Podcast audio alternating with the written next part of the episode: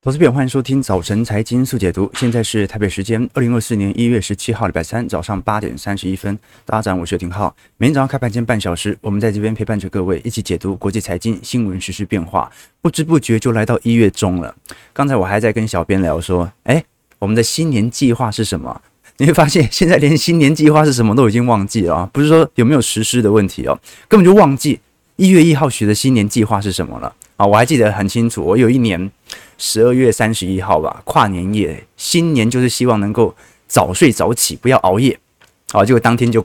熬夜跨年了，对不对？好，那不是重要啊，就是说时间过得很快，但你也可以观察到，在整个元月份哦，过了一半以后啊，市场上的推升动能的确冷却很多。我们过去讲的美国股市科技七巨头啊，基本上就在高位盘旋，要上去推不太动，要下去感觉也有一定的支撑。事实上，我们从本轮美国股市价格的回调，跟我们看到美国债券价格的回调。基本上都来自于第一，财报季陆续开跑之后市场的不确定性；第二。那就是联准会终于开始释放一些相对鹰派的谈话，尝试的把市场的认知拉回来。我们看到十年期公债殖利率在昨天又重新突破了四 percent，美元也创了三月份，应该讲去年三月份以来的最大升幅哦。美国股市在昨天是全数收黑，不过费半反而是强涨了一点三 percent。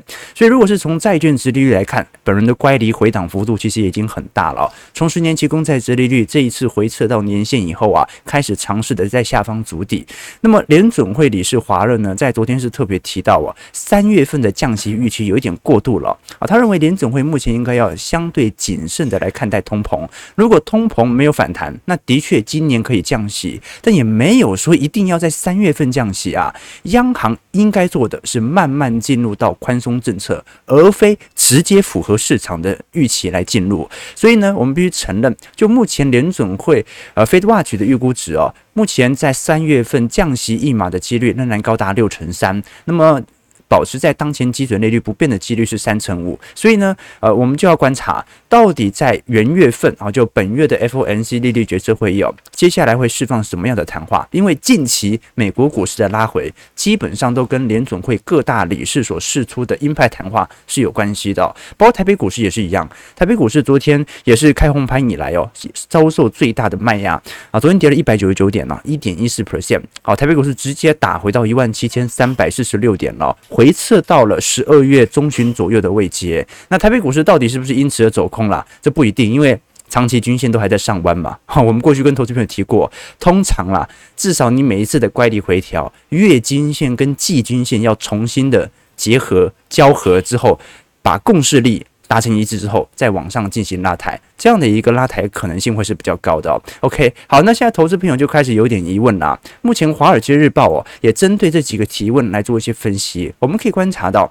第一个就是去年美国股市显著的拉抬是谁贡献的？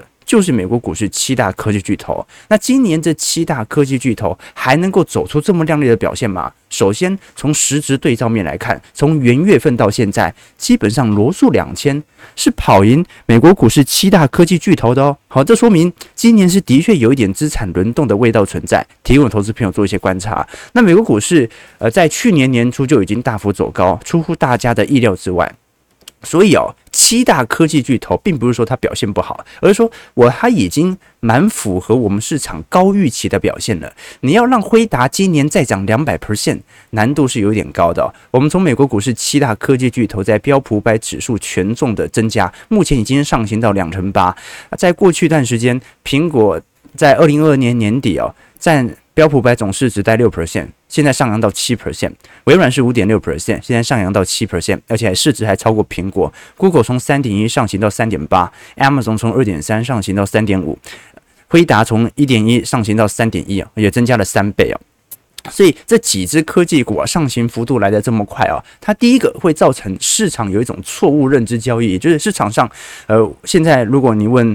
普遍基金经理人美银每个月所做的报告啊，现在最拥挤的交易在哪里呢？在元月份看得很清楚，大家还是在全力去做多美国股市七大科技巨头。那因为过去都没追到嘛，过去都觉得啊，超罗素两千啊，买一点债券买什么就会有落后补涨。现在大家开始要上车，决定哎，好像买七大科技巨头也不错。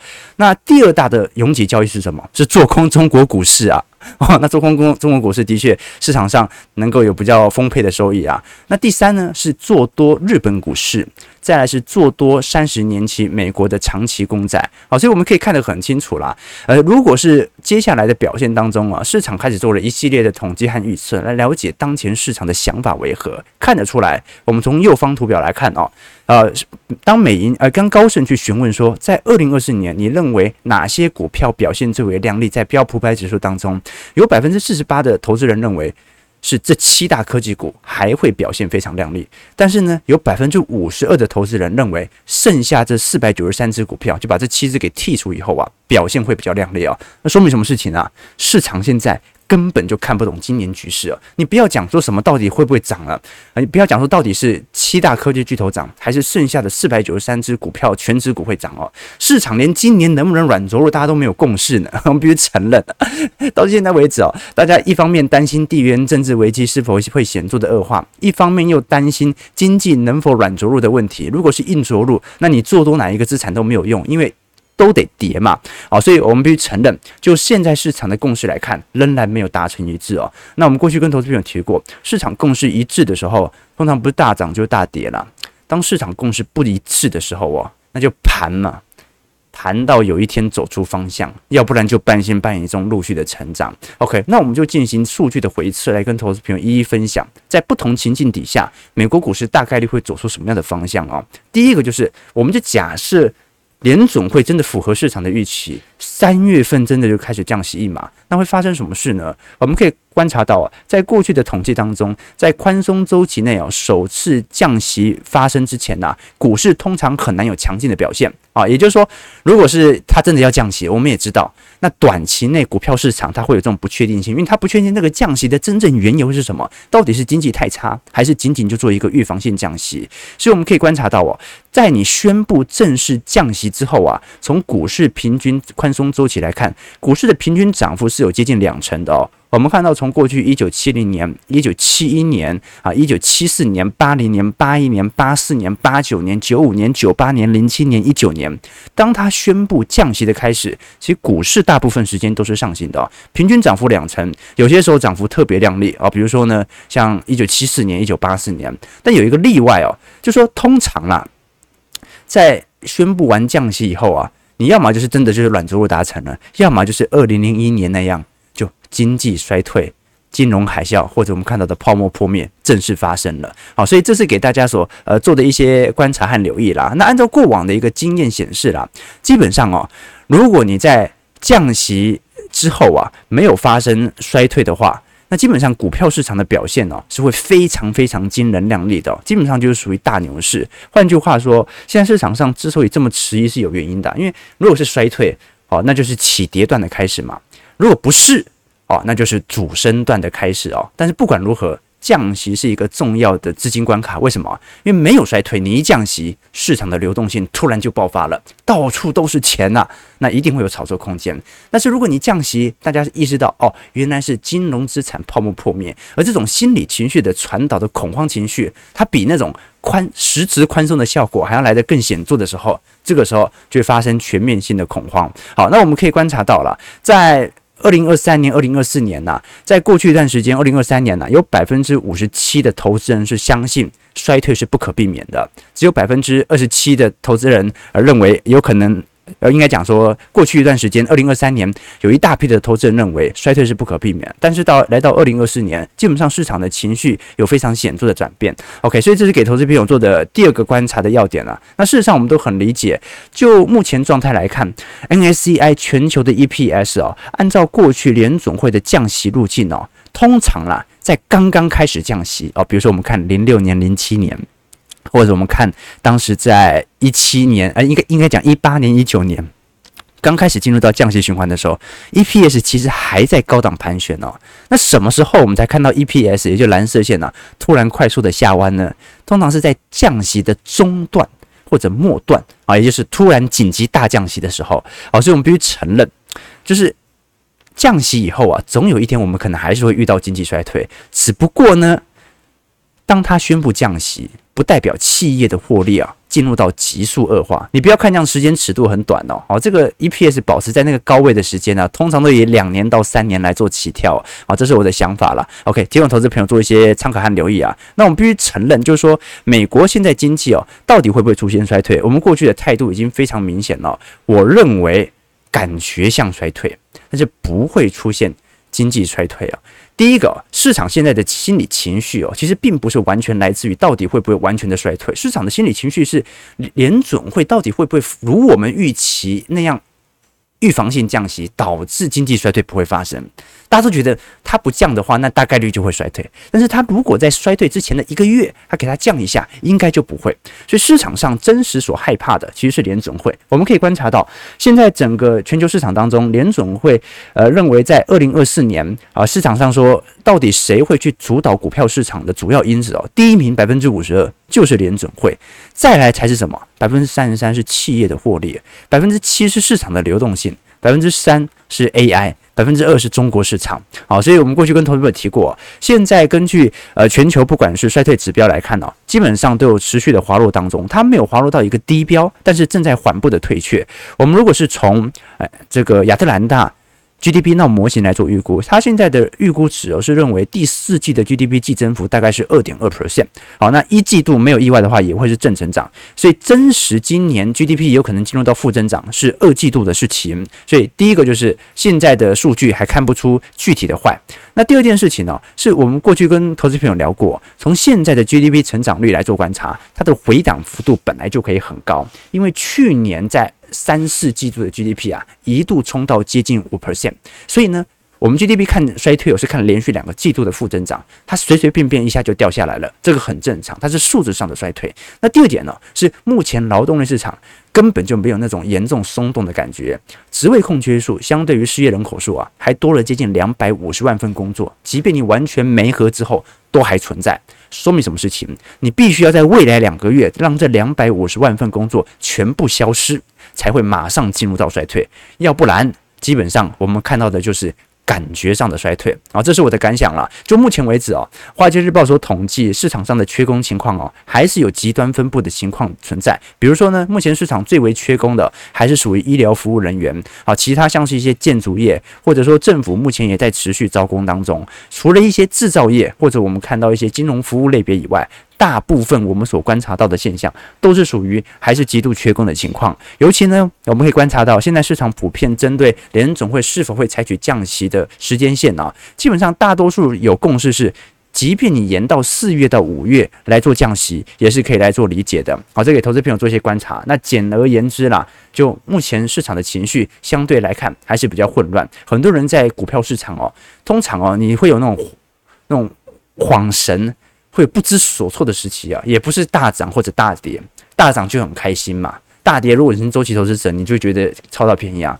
最尴尬就是那种啊，到底会涨还是会跌呢？现在涨到这样，你要推也推不太动啊，你要跌感觉也跌不太下去，该怎么办呢？这个时候是心里最彷徨的时候啊。但我始终认为啊，第一，从短期尺度来看哦，在今年我个我认为了，我个人认为你是看不到衰退的啊，你也看不到具体的金融。衍生性商品所产生的风暴，因为今年要预防性降息了。好，那第三点呢、那最后怎么办呢？那就看获利了。所以它就是一个反映企业获利涨多涨少的区别。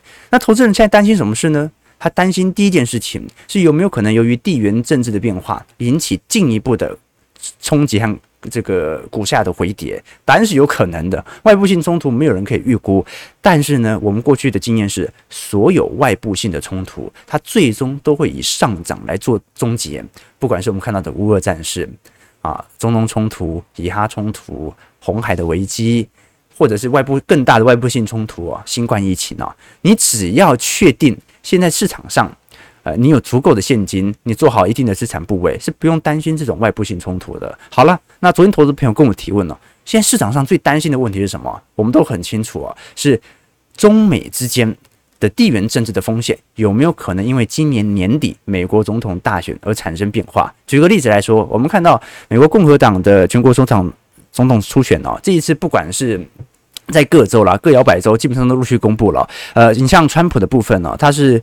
不出所料啦，基本上啊，已经拿下了整个初选大多数的这个胜利了，应该这样讲了，因为在在各地都有出险嘛，像前两天是那个爱荷华嘛，那现在来看呢、因为呃，川普某种程度基本上已经代表着共和党能够参与在二零二四年年底的总统大选哦，啊，我觉得我觉得大概率就这样了，所以拜登目前看看起来也是会参选二零二四年的总统大选，所以呢，现在市场上啊，针对这两个人接下来的政见，以及如果川普当选以后。可能引发的政策的不确定性，就成为市场的主要的避险对象。我们可以观察到，如果是以 CBS 最新所做的民调统计哦，在一月十号的统计，川普的民调是百分之五十，拜登是四十八 percent 哦，啊，所以还在误差范围之内哦，也不能说 谁赢谁输。可是有趣的事情是哦，如果我们把一些呃摇摆州来做观察，不管是 Michigan 或者我们看到 Arizona、Pennsylvania 啊、Wisconsin 哦，这几州来看哦。基本上，川普因为美国是间接选举嘛，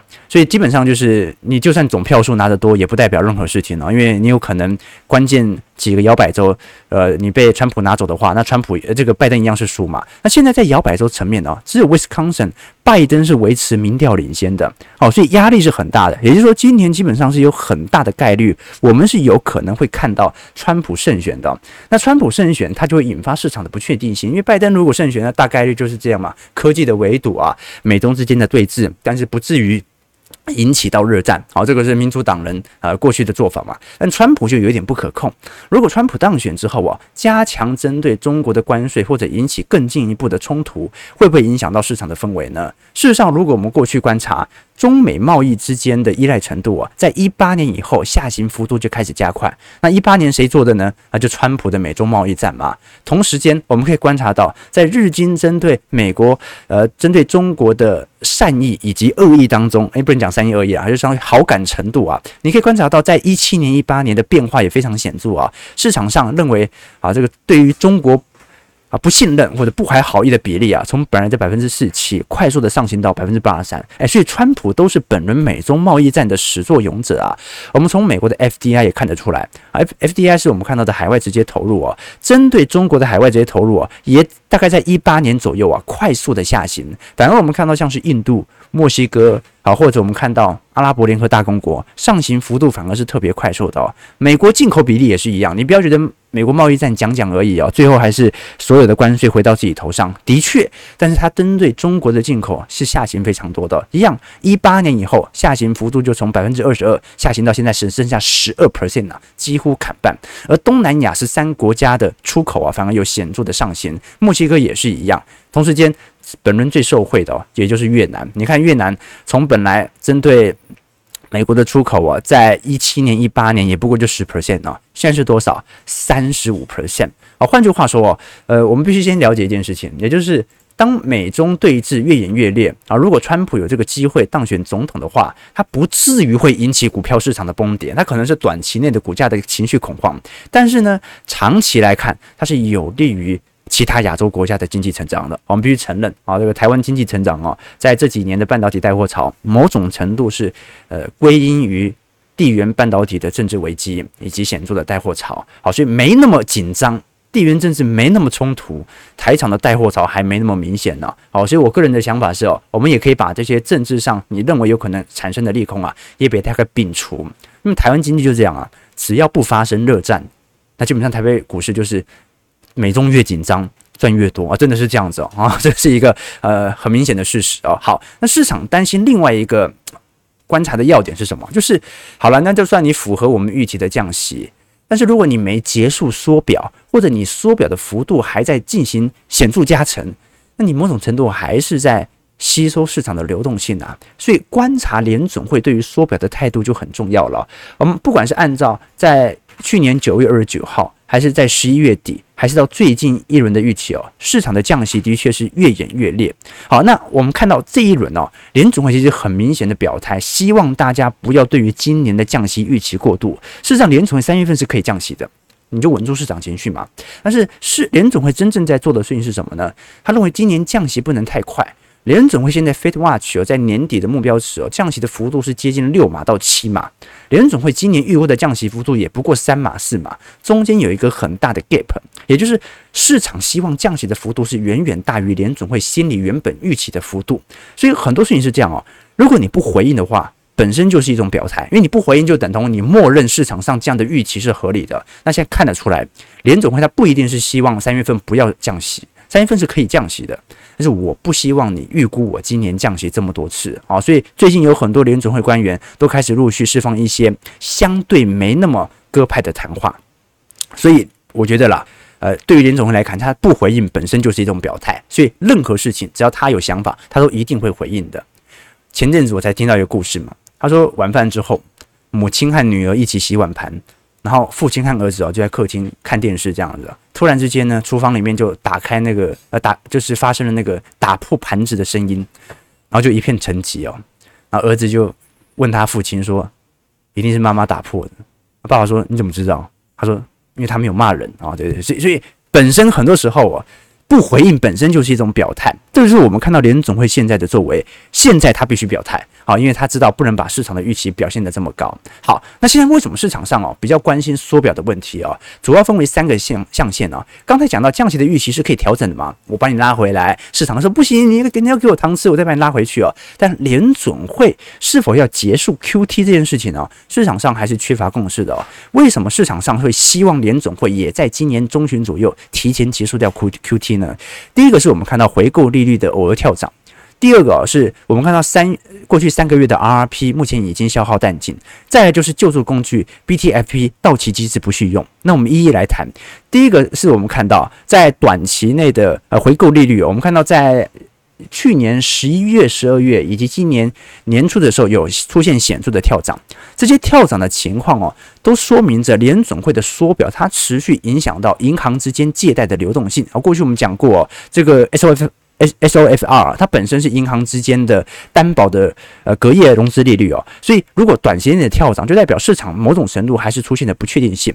那再是 RRP，过去我们跟投资朋友提过。呃，联邦公开市场委员会哦，他在一三年就推出这条 RRP，我们看到的隔夜负买回操作，它的某种程度是联准会会把债券出售给交易对手，然后来吸纳呃过就是短端的那种过多的流动性呢，而且在第二天再回购这样的一个债券哦，某种程度它就是提供一定的流动性哦。可是你看到 RRP 目前的规模幅度哦，下行速度是非常之快的，就感觉这市场的流动性还是有点风险哦。那第三点是市场最为关注的。大家还记得吗？去年三月份，系股银行爆发了美国公债的减损问题。当时联准会哦紧急推出了这套 BTFP 机制。这个 BTFP 机制啊，它是允许银行透过质押美国国债或者抵押抵押这个 MBS 等等其他债务啊，直接作为抵押品。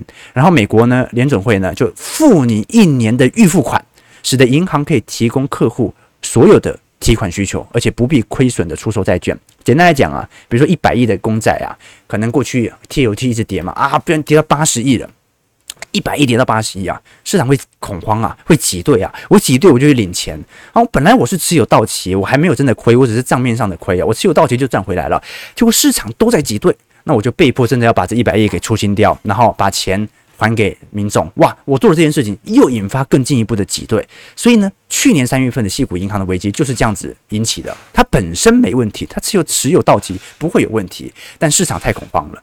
那联准会这个 BTFP 机制呢，它就是你把这剩下的八十亿的国债直接给我联准会，我直接给你一百亿的现金，让人家永远来提款，而且呢。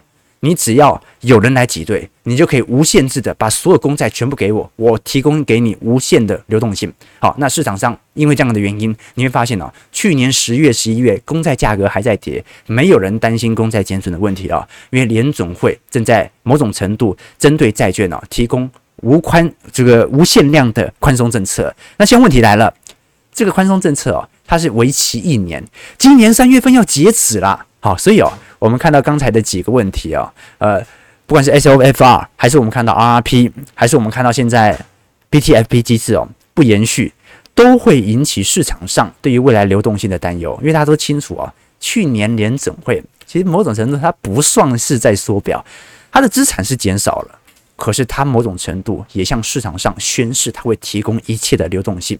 所以呢，当这项机制一取消，市场就恐慌了啊。那你最好的方式是什么呢？你也停止缩表，那我就不担心了。好，这个就市场上最新一轮所产生的预期，给投资朋友做一些参考和留意了。那我个人认为啦，啊，现在这种市况很明显，就市场正在向联总会来做情绪勒索。那我们就看到时候可能产生的变化了。我们先看美国股市在昨天晚上的表现。道琼工业指数是下跌二百三十一点，零点六二 percent，在三万七千三百六十一点。标普下跌十七点，零点三七 percent，在四千七百六十五点。纳指下跌二十八点，零点一九 percent，在一千一万四千九百四十四点。非半昨天反而是大涨了五十三点，一点三二 percent，在四千一百零五点。好，从各大指数来看哦，其实回涨幅度也没有说多大了。好，就是说台北股市近期是感觉是。外资卖压比较重，所以感觉好像比较显著。但是美国股市乖离都拉得很高。好，那现在这个投资策略哦，我们始终还是要等待在周期投资，也就是乖离显著拉回，好，加上市场有显著利空反应的时候，刚才我们聊的那几个点哦，虽然不是很重要，但是也很重要。什么意思呢？我们要让股市回跌啊，就靠那几个我们刚才讲的市场的恐慌因子发酵。你不出意外的话。接下来股市的回调啊，大概率就是围绕着那几个因子啊，不降息了啊，缩表不停止，大概就这几个原因，然后股市就稀里哗啦跌回来。当然，财报季刚好也在开跑啊，差一点的财报数据也可以让股市有回调的机会存在。好，但是呢，每个人的本金、投资策略或者身处的处境不同，投资策略并不一定适用于每个人。我们只是推广我们的周期投资的经验，好，所以我会觉得大家参考就好，也可以浏览不同的啊，不管是。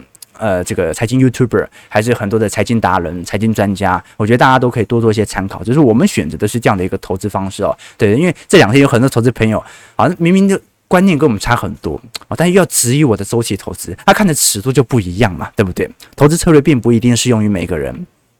所以我们小编跟我们讲一个故事，他讲说那个我们小编最近很喜欢耍我了，他讲说那个湖中女神的寓言故事，说有一天嘛。一个鸡农啊，养鸡的鸡农啊，不小心掉了一只鸡在湖里面。那湖中女神就生起来嘛，就问他说：“哎，你掉的是金鸡还是银鸡啊？”哦，那鸡农就很诚实的说：“哦，他掉的是很普通的鸡，就放养的山鸡哦。”哇，女神就把三只鸡都给他。哇，那金鸡生金蛋嘛，银鸡生银蛋哦，鸡农就从此过着富裕的生活。哇，那隔壁的鸭农一听到这个讯息哦，哇，稀里哗啦的拿一百只鸭全部就丢到湖里面哦。那发生什么事了？啊，鸭就游走了 啊！所以 你可以了解到，那投资策略它并不是适用于每个人啊，每个人他身处的处境不同，本金的不同，周期投资真的还是比较适合啊，有一定的资产规模，然后你想要依循着周期来进行布件，追求年化报酬率超越大盘，但是不太可能很离谱的来到两成三成的区间，大概十五 percent 到十八 percent 是一个极端值了。听众投资朋友，对。对，我昨天才看到有一个那个留言哦，可能是一个啊这个老师吧，还是阿贝哦啊，有点忘记了啊。他是说，怎么这节目老谈钱？哎，我们节目财经节目不谈钱，要说什么？他说什么？年轻时不要谈钱，要多谈未来。我心里想，年轻时不谈钱，那中年连谈钱的资格都没有了，对不对？年轻没有没有羁绊嘛，没有顾虑啊，很多事情想做就做，所以当然可以赚到钱呐。好，人到中年以后啊，就算知道这个产业可以赚哦。大概也没有底气做了嘛，所以张爱玲说的嘛，出名要趁早，赚钱也要趁早，交女朋友要趁早，对不对？对对对，啊，OK，对我很感动啊，谢谢大家一直陪伴着我，啊，我一直都希望我们在我们的节目当中能够提供给投资朋友的，不是说单纯的啊新闻的晨报啊，或者说呃单纯的把大家所看到的讯息做一个统整而已，我们希望可以从中找到一些观点和启发，提供给投资朋友。那么第一种啊，想要冲击的对象就是让大家感受到哦哦，这跟我以前想的很像哦哦，这个人价值观跟我一样哦。那第二种呢，是可以上升一个台阶啊，就啊，原来原来如此啊，原来如此啊。啊第三种是居然有这种事情啊，第四种是太离谱了啊，第五种哇，还有这种解读方式哦。好，这个是我们做节目做到一定境界在追求的一个方向。啊，对对对对对，OK，哎，我们刚还没聊完呢。这个台北股市哦，哎，不讲美国美国股市哦。刚才我们看是这样子哦，可是现在的乖离回调幅度是不是已经够大了呢？我认为我们可以再多做一些观察，你不要看说啊，跌个两天你就啊啊差不多了啊，现在跌回来就可以差不多可以做大批买进了。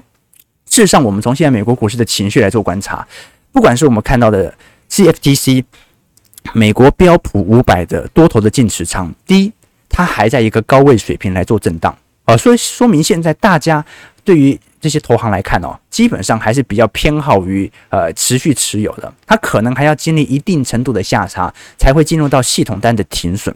好，但是它不代表长期来看现在就不是低点。好，就跟我们讲了，台北股市短期推得高不高？诶，很高啊，过去两个月涨了两三千点呐，诶，涨了一千多点呐啊，但是呢，它不代表现在的景气就是极度亮丽的啊，这可以理解吧？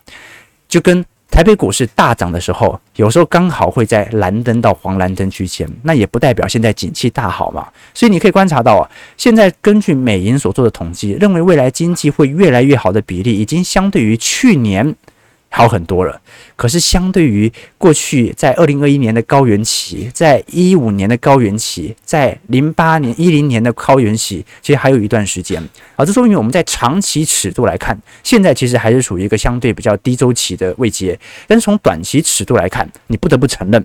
其实过去两个月真的股价推高的速度有点过快啊，因为 EPS 还来不及开出来嘛，提供投资朋友做一些参考和留意啦。那当然，最终我个人认为要影响到股价能否上行的，只有一个因子，就是 EPS 赚的钱变多，股价怎么上行都是合理的。它顶多就是有没有过上行速度过快的问题。但只要它的趋势线在向上，就没有太大的问题哦。我们根据 Real Investment Advice 哦，在二零二四年的预估值哦，它已经算是比较保守的预估了，是二百二十块。原本他认为是二百二十七块，结果认为现在可能有经济衰退的风险。可是你拿这个二百二十块和二百二十七块分别去乘上个二十倍本益比、二十二倍本益比啊，基本上都可以足以断定现在并不是泡沫周期。你顶多认为现在涨的速度有点快，但你不会觉得现在是一个史诗级的泡沫啊。这个是我的想法。那我们再按照整个二零二四年 EPS 的预估值啊，一季度大概是上行六点二 percent，二季度是十点五 percent。Q 三是八点七 percent，Q 四会爆发性的成长，来到十八点一 percent。今年的 EPS 预估成长幅度平均值是十一点五 percent。那四季度，去年四季度可能表现没那么亮丽，那是因为有点积极效果了。因为去年三季度第一个标的高，再就是二二年的四季度的确有开始呃软着陆的感觉，所以我们可以了解到，呃，在整个二零二四年呢、，EPS 至少是成长一成啊。那股价要成长多少？那就给提供给投资朋友做一些参考和留意了。那价格或者说资产之间当然会有所轮动，只不过呢，我个人的想法是哦，啊，能够带动你股价创新高的八成不是那些传产股、能源股啦，八成还是科技股啦。只是说科技股内部是不是会有一些比较显著资金的轮动，资金可能从七巨头流回到剩下的几只股票。好，台北股市下跌十点，收一万七千三百三十六点，的确外资对卖很重啊。好，但我也说过了嘛。啊，这外资过去四年都卖很重，那去年他也没买多少，买两三千亿而已嘛，所以去年过去四年他卖了两兆啊，去年买两千那算什么呢？好，所以基本上只要台北股市，台湾人今年的出口增加啊。它的买盘就会进驻啊，这个台湾现在定期定额扣款的金额是很庞大的，它足以去支撑目前现在的点位啊，这当然只是我的想法，就投资朋友了。然后那接下来就是台积电法说会嘛，所以可能市场上现在还是有点避险情绪来做发酵。好，我们看一下投资朋友的几个想法，对不对？对，台湾台台北股市是跌到台积财报结束，对对对。好，大家不要觉得说我我是认为啦，今年的资本支出一定比去年低啦。甚至比前年低都有可能哦，这很正常。除非今年又要盖什么厂，要不然你要那么多资本支出干嘛呢？好，所以基本上啊，台积电最好的利多是什么？就明天就宣布多发股利，减少资本支出，大家就开心了。好，这是我的想法了。啊，对对对对对。好，所以现在不一定要快速的扩张资本支出了。对对对，浩哥可以一路直播到老年吗？啊，那要看我的体力嘛。我跟投资朋友分享过，一个人毕生的成就哦，那某种程度来自于你的努力，你的经营哦。但最终呢，它取决于你的体力，就是你非常努力，你没有足够的体力，你也无法支撑到现在。所以，我们直播，你看以前哦，这个浩哥刚出社会的时候啊，天天应酬，好，在财经圈有时候会这样嘛，天天跟老板到处拜访客户，好开心啊，对不对啊？啊，就隔天都是宿醉啊，每天就啊不，这个浑浑噩噩的啊。但自从我们要做直播以后，我们那个生活就好健康，好喜欢哦。因为你为什么？因为早上做直播，精神不能太差，隔天晚上哦。好，你就不能熬夜嘛？然后也不能这个到处去应酬啊，到处去吃饭啊，基本上都要把自己心里做平静，要睡一个好觉，晚上都不能有剧烈运动的，对对不对？要不然早上起来直播效果会不好，所以我都是直播完再去做，对对，我说跑步啊，我说跑步，对对对，OK，好，九点零五分，感谢各位今天的参与，如果喜欢我们节目，记得帮我们订阅、按赞、加分享，我们就明天早上八点半早晨财经速解读再相见，祝各位投资朋友看盘顺利，操盘愉快。